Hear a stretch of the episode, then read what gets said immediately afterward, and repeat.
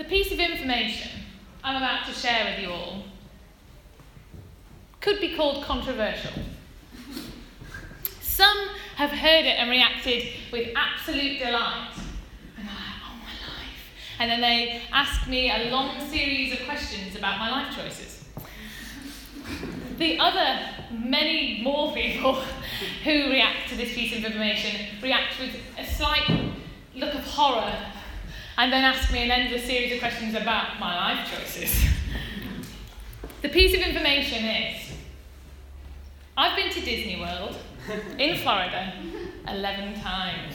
Now, before you think you can never ever relate to me again, there's a point to this story. I just feel like we should we just need to share. We just need to get it all out on the table before we begin, you know? So, so the reason I'm telling you this story is because um, one particular year, because um, this is recent years, I'm not talking this is like a childhood thing, I'm talking up until the age of 24, and I'm 25.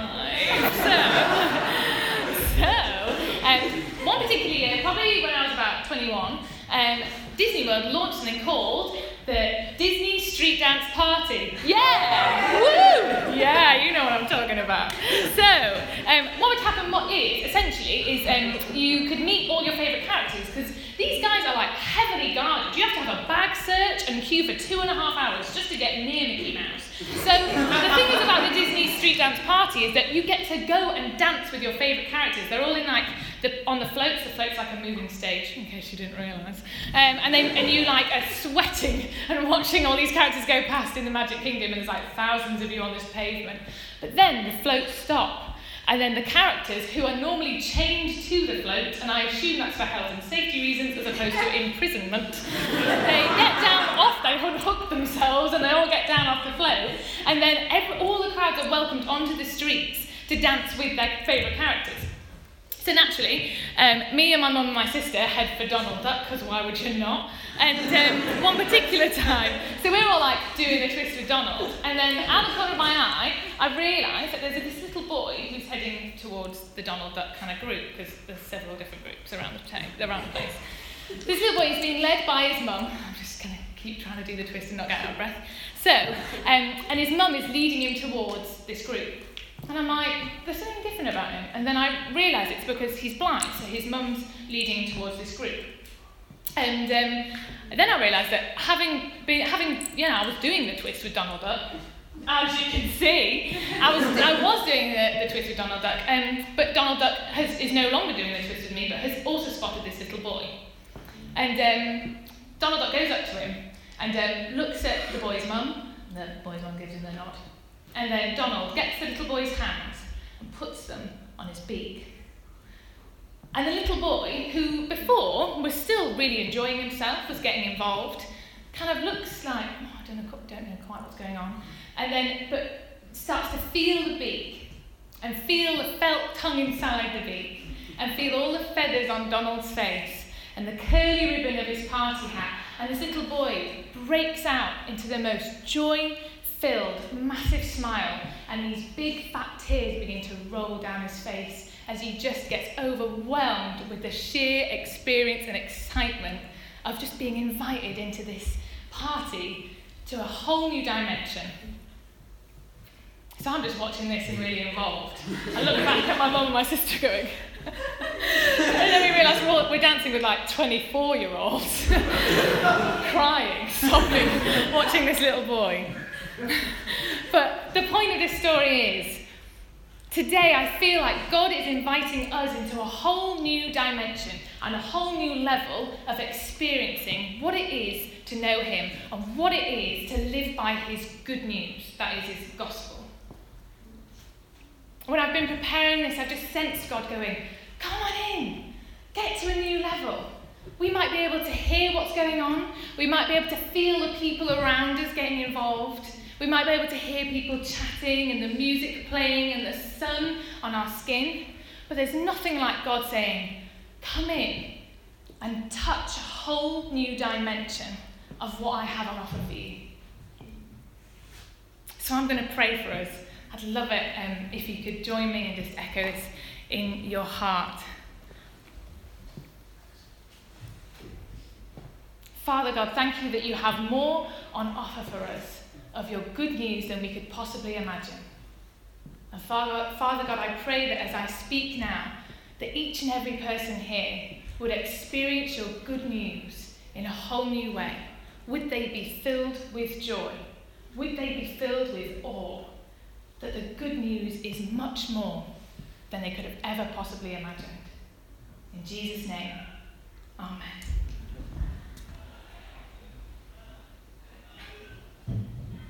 That wasn't it, don't worry. There's more. So, I believe God wants to open up our experience of His good news. And what we're talking about, funnily enough, in our series is simply good news. We're looking at what is the gospel? Why is it good news? So, gospel is just um, another word for good news. It might be Greek or something. But it's, um, is it not? Christine's nodding. Yeah, it's fine. Um, so, good news is just another word for gospel. So, I'm going to use those interchangeably. And um, basically, we're exploring this whole idea of what is the good news. It's this central belief to our whole faith. It's like the hinge upon which Christianity exists and functions. So it's pretty important. But what exactly is the good news? In the church, the, the gospel is referred to all the time because that's like a really central part of it.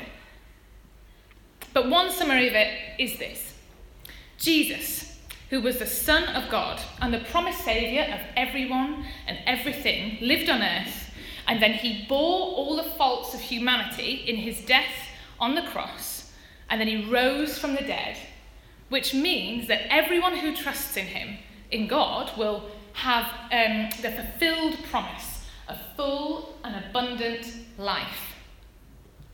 So, Paul, um, who wrote loads of the New Testament and was a big leader in establishing the first churches ever, puts it like it said on the screen if you want to have a quick look at that. Because there are many, many excellent summaries of what exactly the gospel is. But we're not looking at that today. Picture this you walk into an art gallery. If fact, start again. Imagine you're the kind of person that walks into an art gallery. And you've heard that the greatest masterpiece ever created, ever painted, is in this art gallery. And so um, you go in, and obviously you want to get to the best bit first. So um, you go down past Picasso and Monet and Van Gogh and all those, and you're walking down the corridor and you get to the place on the little guidebook where it says you should be. But there's nothing there, except the little plaque that should go with the painting. You that's really weird. Check on the map. Yeah, we're in the right place. And so you read the plaque and it says, This is the greatest painting ever created. Hmm. And it says a little bit about the artist, a little bit about um, how the, like what's happening in the painting and the techniques that the artist used, but the painting isn't there. Now, the plaque isn't wrong in what it says. In fact, you think what the plaque says is pretty good. In fact, it's a really good representation of what the painting might look like if you'd seen it. And you might love the plaque, you might love what the plaque says, but the experience of seeing the painting would be far more than what just the plaque does. The plaque isn't a substitute. It can't give you all the fullness, all the dimensions and perspectives of what's in the painting. And the summaries I've just given you, and even the summary that Paul gives in his letter to the Corinthians, can't really give us the fullness of the masterpiece that is the good news. So when we talk about this masterpiece, this work of art, we can't like just recreate it. I can't give you the full thing because I can't recreate the painting. I can't recreate that work of art. And every time we talk about it, ultimately we're going to end up reducing it into a little bit of a plaque like summary. And it's never going to quite get the whole picture or every dimension, but that is okay. Don't freak out. I don't think we're supposed to get the whole thing because the whole thing is bigger than the universe itself. It's this event in history upon which the whole of the cosmos shifted and the whole of history turned. We're not supposed to be able to sum it up like that. But we can keep glimpsing that work of art and get a whole new dimension to our experience. We can grasp that wider perspective that God is inviting us into. So it's not that what we've heard or what we know about the gospel on that plaque is wrong. What you know already of the gospel probably isn't wrong.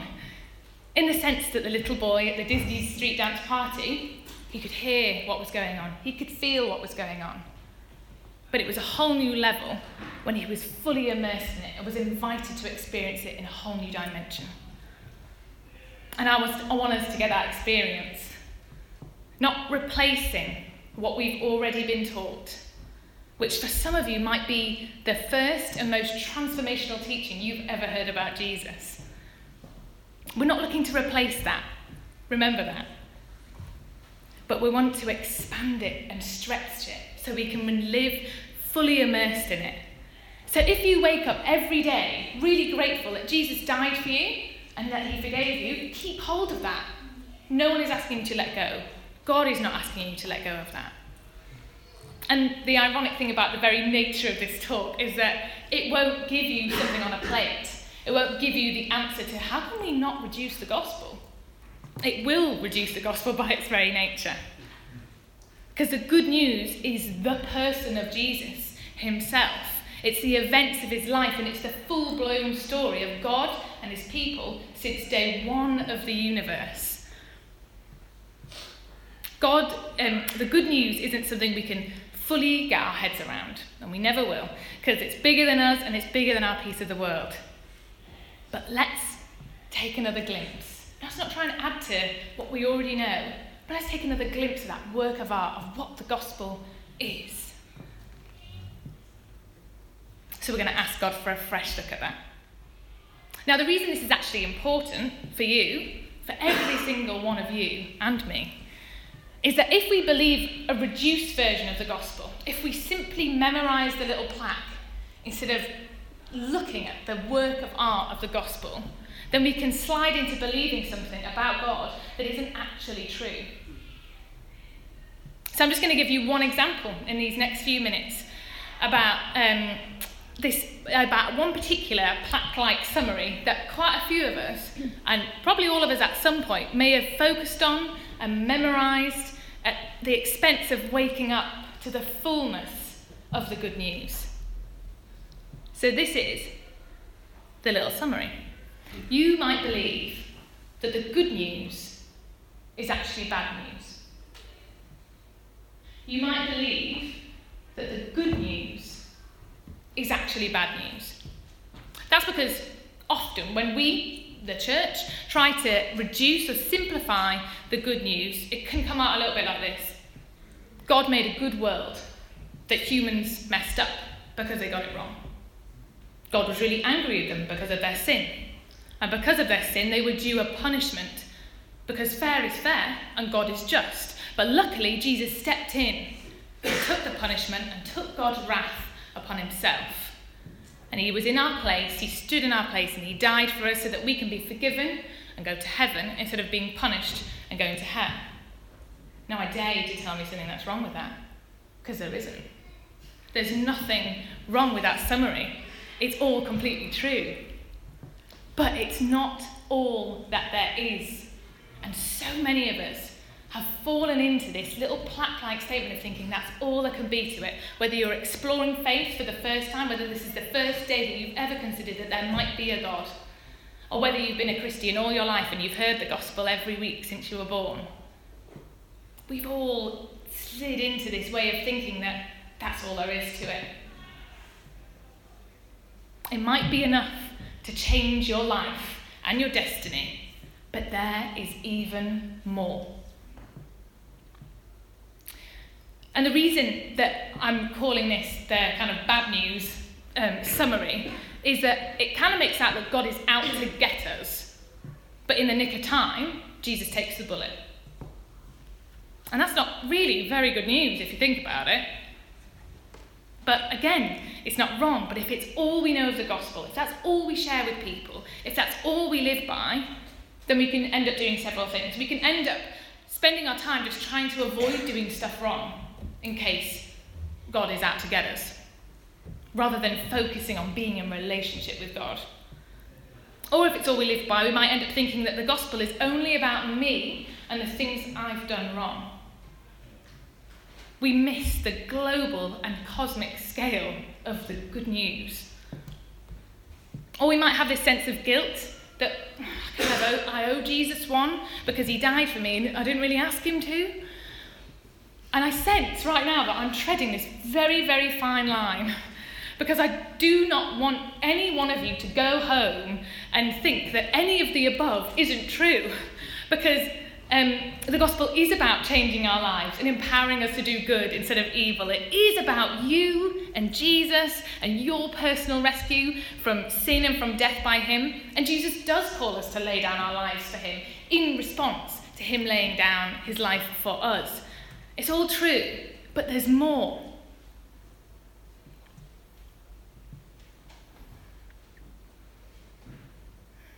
We don't want to live by one of those things alone or believe that all, all that's all there is to the gospel because then we're missing out on that fuller experience, on the, all the different dimensions of the good news. We might be able to hear or feel the good news happening around us, but there's nothing like touching it with your own hands. And touching it doesn't make our knowledge complete. I'm not saying that we're going to leave here with a perfect, full version of the gospel in our heads. But the gospel is supposed to keep unfolding and keep unfolding. I was thinking about this this week. It was like, I was like, it's a bit like you get this napkin and you think it's a napkin and it unfolds and it's a tablecloth and actually it's a parachute. Maybe that doesn't really help. But it's meant to just keep unfolding. oh, I shouldn't have said that. but it keeps unfolding. It's meant to be exciting and radical and life transforming on a daily basis. And that isn't just about being emotional, it's about being transformed. And to reduce the gospel to just those few lines and live by them alone is to miss out on that. So, what is the bad news version actually missing out on in terms of the story? Well, to start with, it removes this long history of God and his commitment to the people of Israel, um, who were the Jewish people over thousands of years, essentially. Um, God made unbreakable promises to them to protect them, to be their God. He was committed to them, and he was ultimately his promise was to work through them to rescue and redeem and resurrect the whole of creation and all of humanity. So the Old Testament follows the story of God and his people. Uh, these individuals who made mistakes and suffered and were human like us, and God was with them through battle and through famine and through difficulty. And He was with them through victory and through strength and through hope. The good news is not of this angry God looking to punish us left, right, and centre, but luckily Jesus is around. It's a faithful God who isn't just fixing a problem with humanity, but He's reinstating a purpose that He is calling us to all the way through the Old Testament. He's calling His people back to their purpose. The gospel is that God is not just fixing a problem, but reinstating a purpose. But on the other hand, humans are sinful. We miss the mark all the time. We get stuff wrong, and we are inclined to selfishness rather than godliness. But God didn't just make us to be good. He had more in mind than that. He made us to be in harmony with one another and with creation, and to bring about flourishing in ourselves and in each other and in the whole of the world. He created us to work and love and rest in a crafted world that He made for us, to be at peace within ourselves, and to be fully aware of how handmade and loved we are by God, whilst also cracking on with the purpose and the work that He's given us to do. God didn't just look at humanity and see a problem. And that's what the bad news version gives us. He saw humanity failing to fulfill their purpose within the wider creation and within themselves. So the bad news reduced version also misses out the rest of creation because it pretty much only focuses on, on, on you and um, Jesus forgiving you. Again, that's not wrong. And actually, if you were to walk away from this talk and be like, oh my life, I just realised for the first time today that Jesus has forgiven me and he's died for me, then that is amazing. And that is the gospel. But we don't want to miss out the epic proportions of the gospel, that the whole of creation is like pregnant and giving birth to the good news because God is going to resurrect and renew the whole of the created universe. And he began this when Jesus died and came back from the dead. Jesus is the first of that new creation. It can't just be about us because that would make God the same size as us. And it also gives the impression that Jesus' death and resurrection is a bit of an insurance plan. Like you sign on the dotted line and you believe in him and you're safe. And again, believe in Jesus, believe in what he's done, and you are saved. But that isn't even it. That isn't all that happened when Jesus overcame death.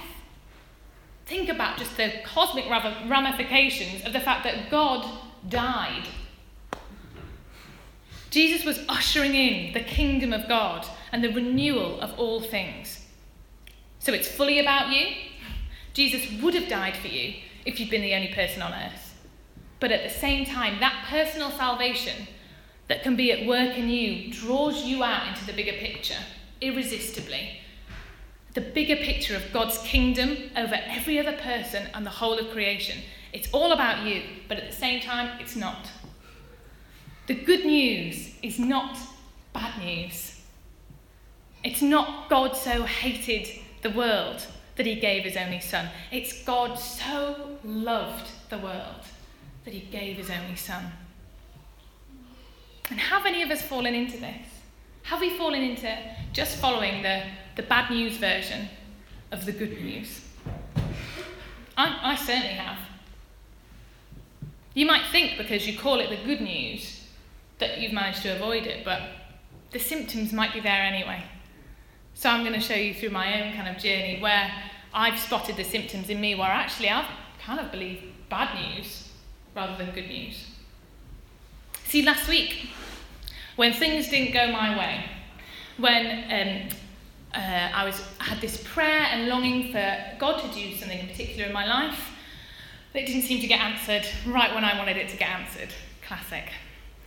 And this is, um, and and then I'm like really angry when I kick off, and then I feel really guilty about it and really ashamed, and then I start to get a little bit cross at God because I'm like, hold on, who's given me this sense of shame? And this is the kind of situation that a bad news Christian might find themselves in.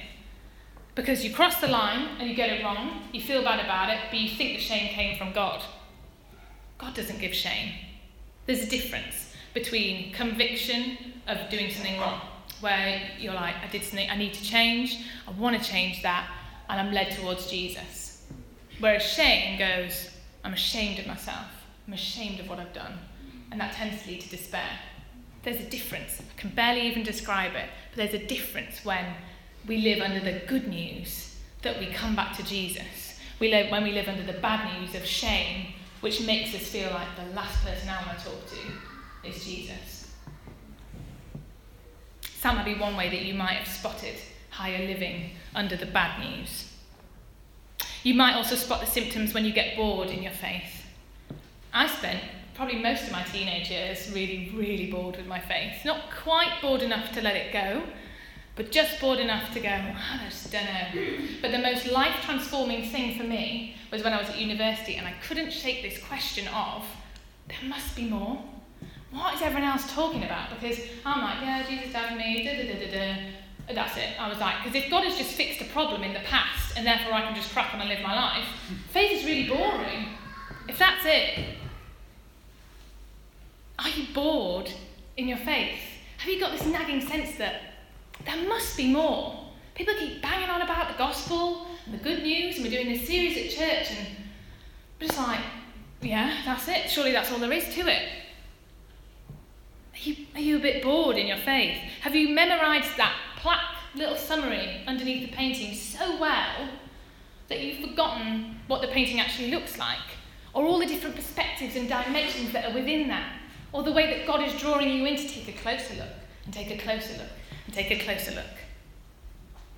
And these things are so easy to fall into, and they're really hard to challenge because the bad news, Christian, has the true form of Christianity. It's not that they're not saved, it's not that they're doing anything wrong. Their faith is steeped in the truth of the good news. It has the form but not the full reality. It's like memorizing the plaque rather than experiencing the painting. And God has more for us. And the good news is more than that. And that's why God invites us to grow and spend our whole lives rolling out the same good news for our entire lives because there's more to it than any of us could possibly ever comprehend. I know that I've become a bad news Christian when I get cynical.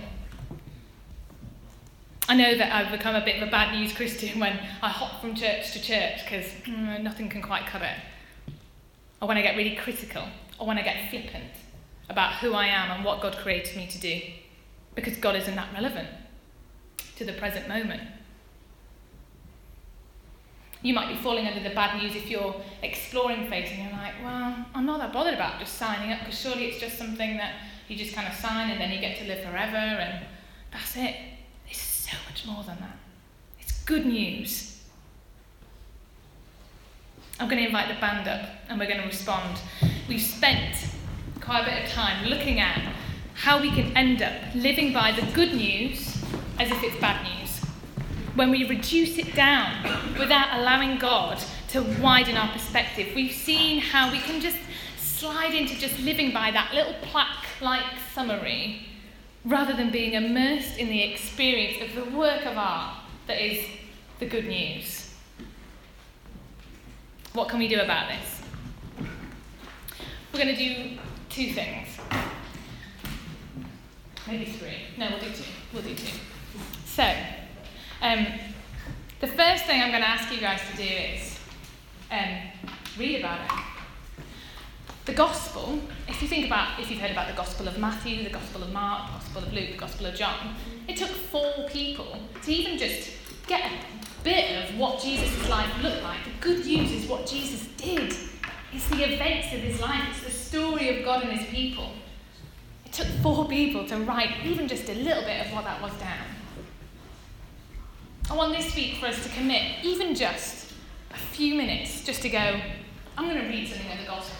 I'm not just going to I'm not just going to read a little bit and go, oh, I don't really get it. I'm going to sit and I'm going to read one of those gospels, even just a few few paragraphs of it, and I'm going to look for the good news. I'm going to look out for how is this good news.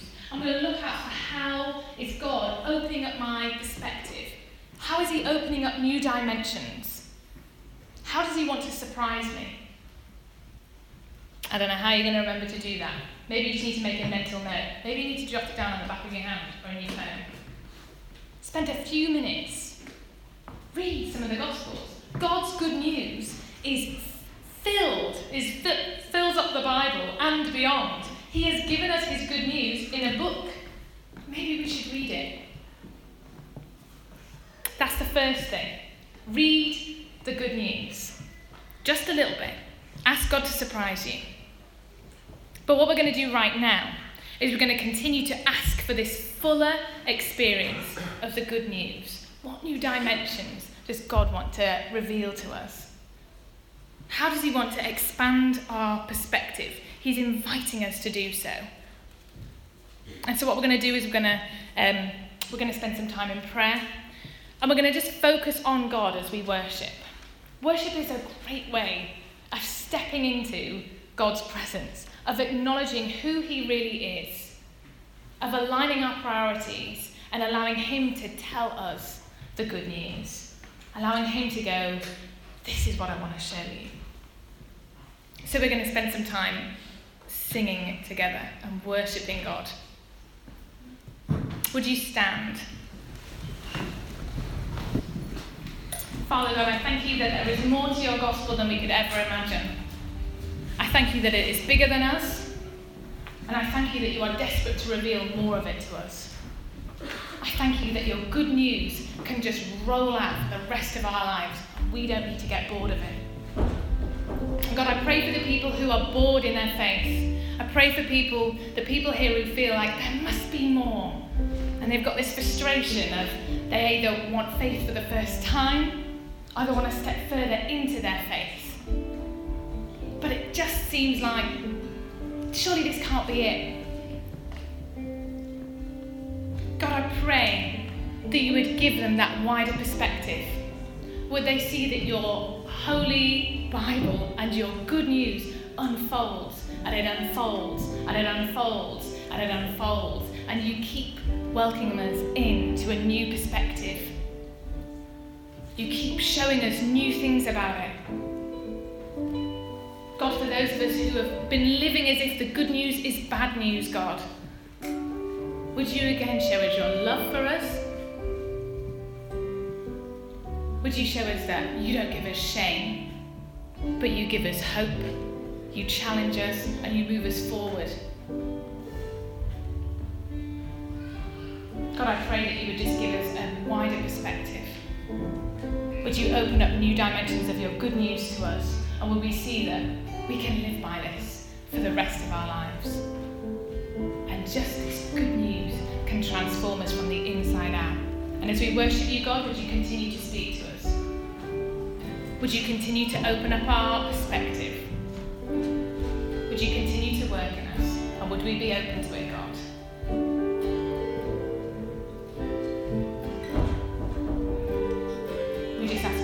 Spirit to continue speaking to us now.